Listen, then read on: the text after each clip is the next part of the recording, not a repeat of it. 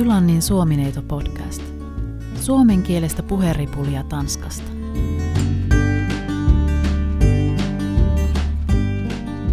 Joulu tuli, joulu meni. Rahat meni, unet ja hermot meni. Monta kertaa. No ei, aika stressitöntä oli kaikkinensa tämä joulu. Toivottavasti myös sulla. Oli yksi sukutapaaminen, eli julefrukost, jossa oli siis tanskalaisia sukulaisia, suomalaisiahan me ei tänä vuonna tavattu. Joskin kovasti lapset toivoo, että ensi joulu olisi sitten Suomen Lapissa. Ja siinä kohdalla mun aivot het, niin sauhuaa laskemassa, että mitä maksaa joulu jossain laskettelukeskuksessa vaikka kuuella hengellä. Ja kauhistuttaa jo nyt. Mutta pistetään harkintaan. Totta kai.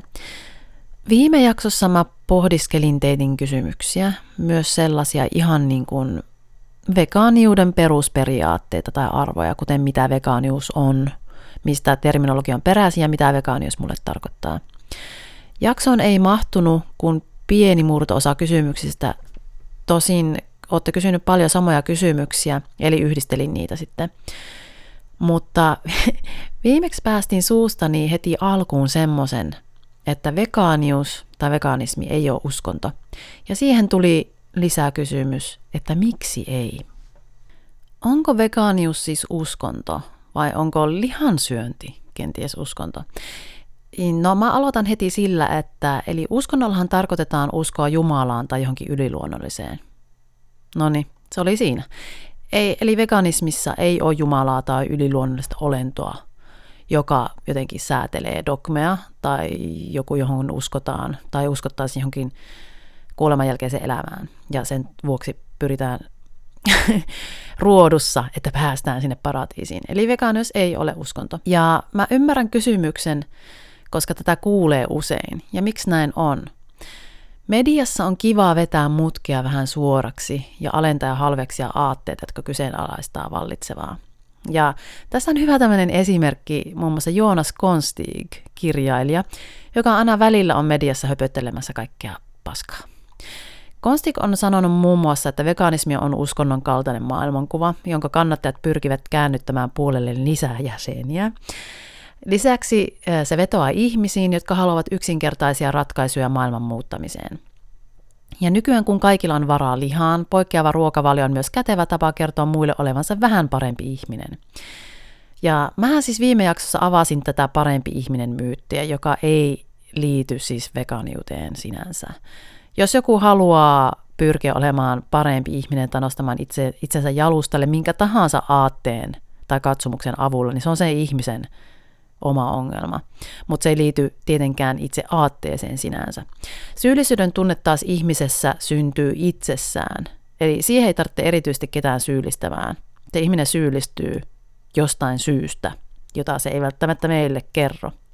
Eli jos ihmisellä on itsellään huono omatunto jostakin tietystä asioista tai arvoista, jotka haluaisi muuttaa tai ei py- kykene tai pysty elämään arvojensa mukaista elämää, niin tässä ihmisessähän syn- syntyy se syyllisyyden tunne. Eli ihmisellä on itsellään jotkut luurangot siellä kaapissa. Vegaanius sinänsä ei syyllistä yhtään ketään. Totta kai miten asiat esittää, voi, sillä voi olla suuri merkitys. Mutta yleensä syyllisyys syntyy ihmisessä itsessä. Jos mua niin kuin kun muussa syntyi syyllisyyden tunteet ennen kuin mä elin vegaanisesti, se syntyi minun sisimmässäni se tunne siitä, että mä tiesin, että mä olin laiska paska ja en ollut muuttanut elämäni suuntaa, vaikka olisi pitänyt. Veganuus ei ole kyse mistään yliluonnollisesta, vaan arvoista. Ja kyse on enemmänkin niin kuin, moraalifilosofiasta. Sain myös vegaaneilta kyselyjä, että miten niin filosofia. Että eikö vegaanius ole yhteiskunnallinen vastarintaliike. Ja mä vastaisin tähän silleen, että ennen kaikkea vegaanius on filosofia eikä aktivismia, sillä vegaanius ei mitenkään edellytä mitään kansalaisaktivismia, eli siis aatteen levittämistä. Aktivismi voi toki kuulua vegaaniuteen ja monilla, jotka havahtuu eläinten riiston laajuuteen, niin ne haluaa tehdä asialle jotain niin kuin heti nyt. Eli jalkautua alkaa jakaa ihmiselle tietoa siitä, mitä oikeasti tapahtuu, tietoa eläinten kognitiosta ja eläintieteen moderneista saavutuksesta, kuten siitä, että eläimillä on samat perustunteet kuin ihmisilläkin. Eli totta kai, kun on sisäinen palo ja tunne, että tarvitsisi vissiin tehdä jotain, niin monet alkaa sitten toimia. Ja tähän on tosi hyvä juttu. Siis mun mielestä erittäin arvostettavaa. Me pidetään kauheasti siitä, että jos me nähdään epäkohtia, niin kääritään hihat, jätetään kaikki toisarvoinen niille sijoille, niin aletaan toimia kärsimyksen vähentämiseksi maailmassa. Että mehän niin kuin kauheasti niin kuin arvostetaan tällaista. Vegaaniaktivisteja on tietysti erilaisia, eli on ääriliikkeitä, kuten abolitionisteja, jotka pyrkii täydellisen eläinten vapauttamiseen. Ja jotkut näistä liikkeistä voi olla tosi dogmaattisia. Itse en kuulu mihinkään erityisesti, vaan mulle tämä oma arki on ehkä sitä niin kuin suurinta vastarintaa. Eli että muuttaa elämänsä, elää omaa arkeensa, kasvattaa lapset seuraamaan sydäntä ja kuuntelemaan sitä niin kuin myötätuntoa ja intuitiota. Eli ei tavallaan niin kuin taivu ja jousta sen painostuksen alla ja mun mielestä niin kuin vääryyteen perustuvien normien alla, vaan väsymättä jatkaa sitä. Ja vastaa kyselijöille aina rakentavasti, aina valmis auttaa ja neuvomaan. Sekin on aika iso työsarka. Ja mun blogissa mä tietysti kirjoitan, täällä nyt puhun, sometileillä taas sitten näytän sitä vegaaniutta. Että se on niin kuin mun aktivismia. Että jokainen niin kuin valitsee, miten niitä omia arvojaan tuo esille vai tuoko niitä. Mutta ei se niin kuin aatteeseen tai moraalifilosofiaan tai mihinkään mitenkään liity. Ei ateistin tarvitse tuolla kadulla mennä niin kylttien kanssa huutamasta Jumalaa ei ole. Se on jokaisen oma valinta. Jotenkin tuntuu, että monet meistä etsii kuitenkin juuri sitä jotain, niin kuin tarkoitusta tai merkitystä meidän jokapäiväisille teoille. Ja monille eläinten vapauttaminen on tosi suuri päämäärä – Siis varsinkin kun on kyse etiikasta. Mutta se kiihko, se palo, miten se, eikö se niin olekaan uskonnollista? Mä näen taas tämän ilmiön toistuvan historiassa. Eli kun on kyse vastarinnasta tai, tai vallitsevaa, vallitsevaa kritisoivasta, epäkohtia vastaan taistelevasta aatteesta, niin siihen liittyy aina tietynlainen kiihko. Mutta se ei liity välttämättä fundamentalismiin, vaan siihen tosiasiaan, että vastarinnan takana seisovat ei enää vaan kestä sitä niin kuin status quoa, varsinkin jos se perustuu siis epäoikeudenmukaisuudelle. Eli eivät pysty sulkemaan silmiään vääryydeltä, vääryydeltä haluavat muuttaa asioita heti. Eli siitä saattaa tulla se kiihko. Mutta monilla sitten taas mitä pitempään he on olleet niin kun eläneet tässä maailmassa siinä vegaaniuden piirissä, niin se saattaa vähän laantua toisille, taas sitä ei tapahtu, se vaan niin pahenee niin sanotusti. Se taas, että kannattaako sitä arvottaa, niin mä en ole niin kuin täysin varma, että mitä niin kuin pahaa semmoisessa niin intohimossa ja kiihkossa sinänsä on. Tietenkin suomalaisessa yhteiskunnassa pitäisi olla niin hirveä viilipyttö, että mistään ei saisi tavallaan niin kuin kiihkoilla. Mutta mä haluan tähän niin nostaa esiin semmoiset, esimerkiksi täällä Tanskassa on tämmöinen niin parikaadeille nousemisen kulttuuri, joka on paljon ö, suurempi, tai mä näen, että se on paljon niin kuin voimakkaampi täällä yhteiskunnassa kuin Suomessa. Eli Tanskassa on aina ollut se, että kansalaisilla niin kuin on oikeus, heiltä oikein odotetaan sitä parikaadelle nousemista silloin, kun he löytävät jotain epäkohtia yhteiskunnassa ja kokevat, että tämä on väärin. Eli se on semmoinen yleisesti sosiaalisesti hyväksytty vastarinnan muoto. Ja täällä ollaan paljon äänekkäämpiä asioista, eli vegaaniaktivistit ja vastarintaliike on täällä tällä hetkellä tosi aktiivinen, niin ne on mediassa ja uutisissa ja televisio-ohjelmissa jatkuvasti, ja heidät niin kuin pyydetään sinne ja kutsutaan, että kaikkien mielestä tämmöinen yhteiskunnallinen keskustelu on äärimmäisen kiinnostavaa ja toivottavaa ja hyväksyttävää. Eli mun mielestä tämmöistä katuaktivismia täällä niin kuin, kan, niin kuin näkee paljon enemmän ja siihen kannustetaan enemmän. Tämä on myös kulttuurinen asia, että milloin tämmöinen kiihkoilu, niin sanotusti kiihkoilu on mukaan jotenkin hyväksyttyä tai ei. Eli ja monille vegaanillehan saattaa käydä näin, että kun alkaa niin kuin tutkia sitä la, lajiriiston laajuutta, miten se on kaikkialla yhteiskunnan rakenteissa, niin se voi olla niin suuri herääminen, tämä kuulostaa tosi uskonnolliselta, mutta se ei ole, vaan se on vähän niin kuin, että katsot jotain Skifi-leffaa. Taas mä menen näihin el, niin kuin elokuvavertauksiin, mutta musta nämä on niin kuin hyvin oivaltavia. Jos se joku luulee olevansa jossain niin kuin paratiisissa, jossain niin kuin utopistisessa Skifi-maailmassa. Mutta sitten tämä päähenkilö alkaa leffan kuluessa oivaltaa, että hei, tota noin niin, tämä on kaikki jotain kulissia ja maailma tuolla seinien ulkopuolella onkin tuhoutunut ja me ollaan tämmöisiä labrarottia. No niin, jotta tämä nyt kuulostaa täysin joltain häröiltä salaliittoteorialta, niin vaikka se se leffa The Island, jos te niin kuin myös kalkkikset muistatte tämän leffan, niin tiedättekö te, jos siis kloonit ei taju olevansa klooneja, ja että niiden elämän tarkoitus on olla vain varalta niitä aitoja ihmisiä varten, eli että niiltä voi sitten niin kuin tarvittaessa ottaa elimiä, jos se varsinainen ihminen satuttaa itsensä tai on kuoleman partaalla. Niin sitten sehän on ihan mieletön se kohtaus, kun nämä kloonit alkaa tajuamaan, että on kaikki ihan hirveätä huijausta, että niiden merkitys on olla olemassa vaan niin hyötykäyttöä varten. Niin mä koen, että mulle itselle kävi vähän silleen, mutta eihän me syytetä niitä, jotka havahtuu siihen, että niille on valehdeltu tai jotka muuttuu jotenkin lähtökohtaisesti, ainakaan niin elokuvan maailmassa. Ja nämä yleensä alkaa muuttaa sitä käytöstään, niin ei me niin kuin ikinä arvostella tai hyökätä näitä päähenkilöitä tai tällaisia henkilöitä kohtaan, että onko tullut uskoa vai mikä se on vaivaa. Mitä sä nyt kiihkoilet siinä? se on ihan niin kuin meidän mielestä ymmärrettävä konteksti. Ei, vaan me ollaan järkyttyneitä heidän kanssaan, heidän rinnallaan ja toivotaan, että pääsee pakoon ja että ne auttaa kaikki muutkin pakenemaan vapautta. Että ne ajattelee vain itseänsä, vaan että ne niin kuin, meidän niin kuin sielua kovertaa, kun me nähdään, että siellä on niin kuin lapsia ja, ja perheitä ja kaikkia niin kuin tämmöisiä heikommassa asemassa olevia. Ja me toivotaan, että ne päähenkilöt, jotka havahtuu tähän vääryyteen, auttaa kaikkia. No niin, pidä tuosta fiiliksestä kiinni ja ajattele tämä niin eläinten kohdalla, niin monelle eläinaktivistille se fiilis on just tämä sama.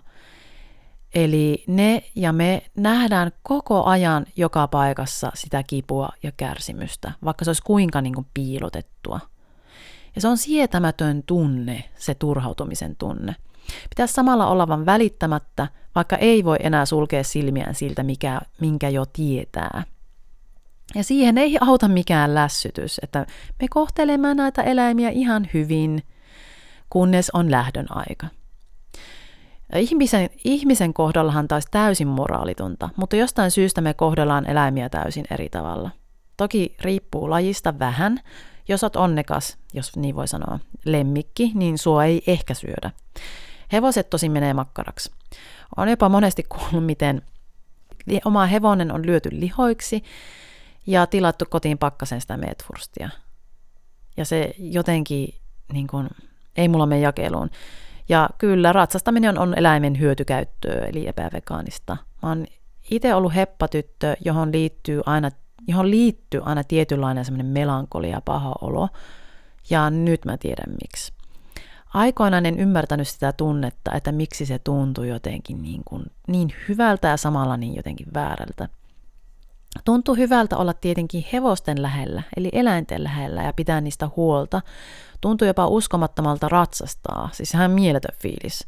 Mutta silti se jotenkin tuntui pahalta. Sen huomasi eläimen käytöksestä edes vivahteissa, että ne oli vastentahtoisesti siellä meidän kanssa. Eläin on pakoeläin, joka elää villinä laumoissa, eikä kenenkään kuuluisi istua sen selässä. Mutta tämä on toinen keskustelu. Me ei mennä tähän sen enempää. Mä oon muuten kirjoittanut tästä kyllä blogissa, että siellä voi käydä lukemassa. Sitten mä taas jotenkin näkisin, että lihansyöjäkulttuuri tai eläinten riistoon perustuva kulttuuri omaa enemmänkin uskonnollisia piirteitä kuin vegaanius. Ajatelkaas, ihminen sieltä eläimen näkökulmasta, siitä possusta vaikka, joka on siellä sikalassa suljettuna sinne, niin kun ne ottaa katsoa ja tarkkailee ihmistä, niin ihminenhän on niille varmaan niin joku jumala-olento.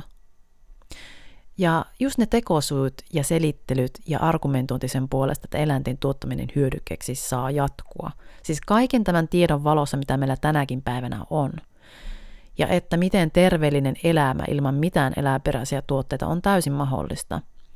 Jos se on mahdollisuus, miksi aiheuttaa turhaa kärsimystä ja kuolemaa kenellekään? Koska siis aina näissä skifileffoissa, kun se päähenkilö oikeasti tajuaa, mistä on kyse, nehän reagoi niin kuin heti. Eikö niin? Jos siellä on sellaisia henkilöitä ää, siinä leffassa, jotka on semmoisia kusipäitä, että ne ei niin kuin tee, ne niin sulkee silmänsä ja yrittää pelastaa vain itsensä tai ei tee mitään, niin mehän ajatellaan, että tämä on ihan hirveätä. Tuo on ihan hirveä ihminen. Mutta samalla sitten suuri osa meistä ihmistä käyttäytyy samalla tavalla, vaikka me oivalletaan ja nähdään eläinten kärsimys me ei reagoida siihen heti. me ei aleta toimia heti, vaan me yritetään jotenkin löytää lisää lisää tekosyitä siihen meidän kognitiivisen dissonanssiin, jotta me voitaisiin jatkaa sitä julmuutta ja sitä eläinten hyväksikäyttöä. Ja tämä kuulostaa mun mielestä enemmän niin kuin uskonnolta kuin mikään muu. Tämä voisi olla vaikka lihauskonto. Miten lihauskonto perustelee vaikka maidon tuotannon? Ei enää pitäisi olla vallalla mitään semmoista ikiaikaista vanhaa uskomusta siitä, että eläimillä ei olisi tunteita tai ne ei voisi kiintyä, kärsiä, pelätä tai rakastaa.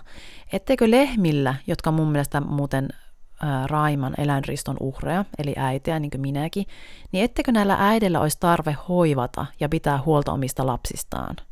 Tai siis pienokaisistaan, poikasistaan, kuten me halutaan käyttää termeinä, kun puhutaan muista lajeista. Eli ei saa inhimillistää. Eli diskurssi muuttuu, koska me halutaan tälläkin tavalla etännyttää eläimet meidän moraalin ja myötätunnon piiristä. No mitä me, sen, mitä me sanotaan? Me sanotaan, no tämä saa sen kuusi vuotta elää. Saanee kiittää meitä siitä, että syntyi tähän maailmaan, että me nyt siemenetään sitä vastentahtoisesti. No raiskaushan se on, mutta keksitään uudet tekniset termit näille, jotta me voidaan dissosioitua tapahtumista, jotka riistää. Pietään tiinenä niitä jatkuvasti, jotta meille tulisi sitä maitoa. No ei sen omalle vauvalle, vaan me viedään se. Ja hei, kerrotaan kaikkialle ison firman agendan mukaisesti, että ihminen ei voi elää ilman sitä lehmän tissestä tulevaa maitoa. Vaikka siis muut lajit lopettaa sen maidon juomisen totta kai, kun ei enää imeväsikäisiä, mutta jatketaan me sitä ja pistetään se ruokasuosituksiin, jota kaikki instituutiot, joissa ihmislapset kasvatetaan, noudattaa. Siis koko valtio. Yliopistot myös messi ja ravitsemustietomus ja mitä näitä nyt on. Ja sitten ängetään sitä lehmäntissimaitoa joka tuotteeseen, viiän poikaset pois niiltä eläinäideltä ja sitten kerrotaan kaikille, ettei niillä eläimillä mitään tunteita oo. ei ne välitä vauvoista. Ja jos ne on poikia, koska niistä ei niin kuin harmi vaan tuu maitoa. Eli ne on meille hyödyttömiä. Sitten syönne. Ja tyttövauvat sitten saa saman kohtalon kuin äitinsä, Eli paksuksi vaan, maidot viedään, kunnes ne on, on kuusivuotiaana kehollisesti niin loppuun käytettyjä, että ne menee sinne samaa teurastumaan, minne poikavauvansakin menivät. Ja siis lopulta ne kaikki, koko perhe ja suku sinne vaan teuraksi, sukupolvet sinne niin. Ja vaikka luonnollisesti ne voisi elää 25 vuotta, mutta kun me ei hyödytä niistä sen kuuden jälkeen mitään, niin mm, eh, kuusi vuotta se on ihan hyvä aika. Joo, ne on ollut ihan onnellisen osannut sen kuusi vuotta olla lypsettävänä joka päivä. Niin pois vaan. Sanotaan teknisesti, että poistoon. Ei puhuta sille rumasti ja rehellisesti, siis mitä niille niin oikeasti tapahtuu. Asiasta ei voi tehdä vetoomuksia tai valituksia. Laki on tämä. Tämä on elämän kiertokulku ja nämä lajit on täällä meidän ravinnoksi. Onhan todella kiertokulku tuottaa ja tappaa miljoonetta eläimiä tuhota samalla luonto ja mitä nyt maailman historian kuudes suurin sukupuuttoaalto menossa ja meneillään tässä ja maapallo tuhotaan, mutta tämä näin on tarkoitettu. Emme voi muuttua. Liian hyvää tämä. Vaikka e, mehän nykyään tiedetään, että kalsiumiahan saa niin monesta muustakin asiasta kuin pelkästään sitä lehmän maadosta. Sen lisäksi me, me luomme nämä eläimet. Me otetaan tietyt yksilöt, me pistetään ne lisääntymään, Otetaan kenet halutaan, päätetään kuka elää, kuka kuolee, ja ne, jotka kuolee, niin me päätetään, että milloin ne kuolee. Me myös päätetään, että hmm, mitkä lajit on meistä söpöjä ihania, ja ne saa sitten olla meidän lähellä ja seurassa.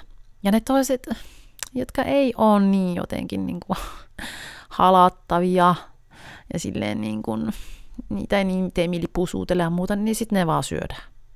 Ja vaikka ne olisi söpöi, mutta jos ne on liian villeä, että niitä niin, niin puree ja raapii, jos niitä yrittää niin kuin hellitellä, niin sitten annetaan niiden vaikka elää häkissä koko elämää ja otetaan niiden turkit.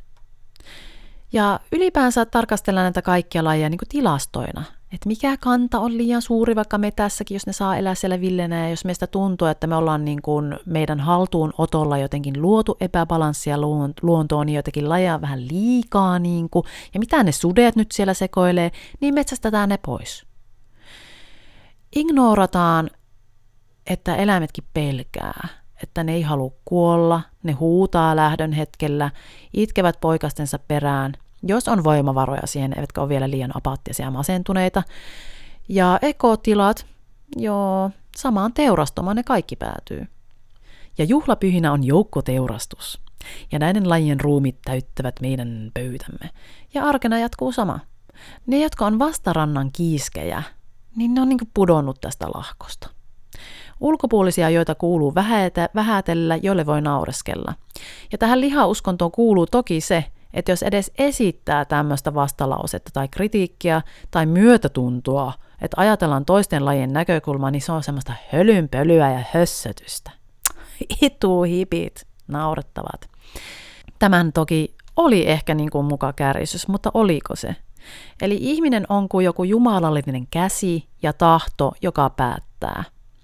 Eikä kuulkaas eläinten näkökulmasta mikään armollinen ja hyvä Jumala. Tai onko edes Jumala? Vai onko ihminen se toinen? Tiedätte kyllä mitä tarkoitan. Se, jolla on sarvet ja häntä ja näin. Aika dogmaattista, aika tuomitsevaa, aika kapeakatseista ja lopulta itse tuhosaa. No niin, eli mikä on uskonto ja missä on uskonnollisia ominaisia piirteitä? Vegaanit nähdään jotenkin uskonnollisilla kiihkoilijoina tai saarnaajina, kun taas sitten, jos katsoo täältä niin vegaanin näkökulmasta, niin kyllä tämä niin lihansyökulttuuri on aika päälle päsmäröintiä. Sitä on joka paikassa. Se menee läpi kaikki yhteiskunnan rakenteet. Mutta vegaanit nähdään ihmisenä, jotka tuntee jotenkin ylemmyyttä lihansyöjä kohtaan. Mutta tällaiset väitökset paljastaa yleensä jotain niistä, jotka loukkaantuu moraalisten ongelmien paljastamisessa.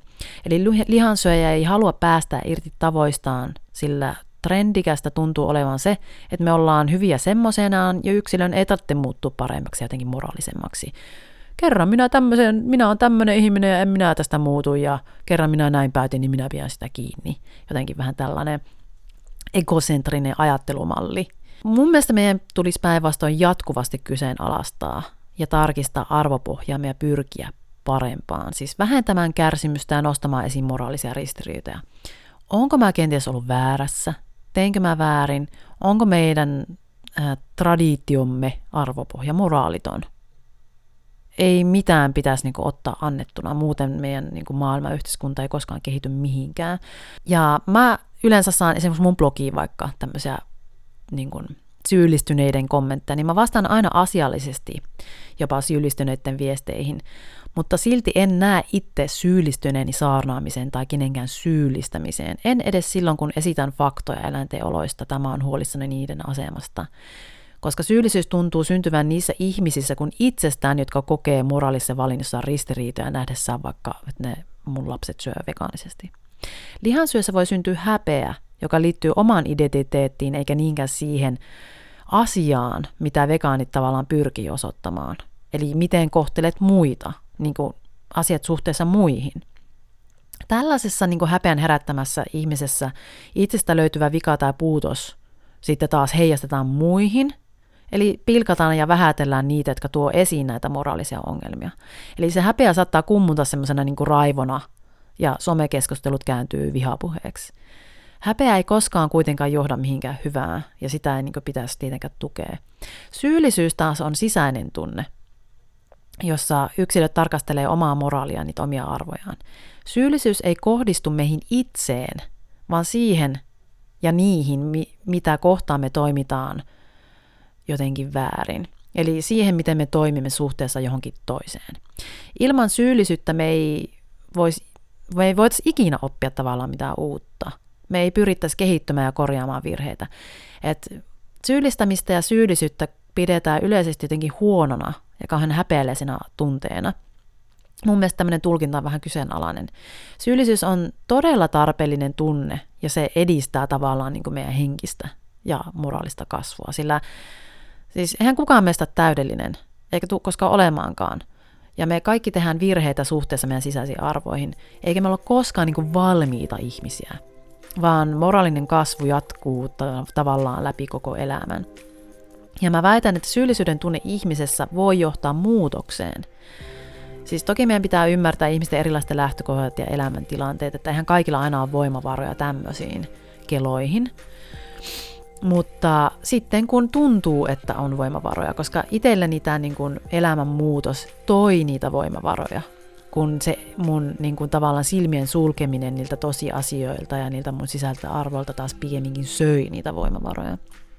Että se voi tavallaan kääntyä päälailleen. Mutta jokainen lopulta osaa erottaa ne turhat tekosyyt todellisista. Syyllisyys on ohjaava tunne, jonka kautta me harkitaan ja arvioidaan meidän sisäisiä arvoja. Syyllisyys on täysin virheellisesti niin kuin jotenkin negatiivisena pidetty tunne. Me tarvitaan syyllistymistä, jolla on meille tavallaan niin kuin hirveän semmoinen niin positiivinen sanoma. Että sussa on myötätuntoa ja sussa on joku sisäinen tarve kasvaa henkisesti. Sä oot moraalinen olento ja sussa on potentiaalia hyvään. Musta tää on niinku tämmönen joulun ilosanoma melkein. Mutta vegaanus ei uskota. No niin, moi!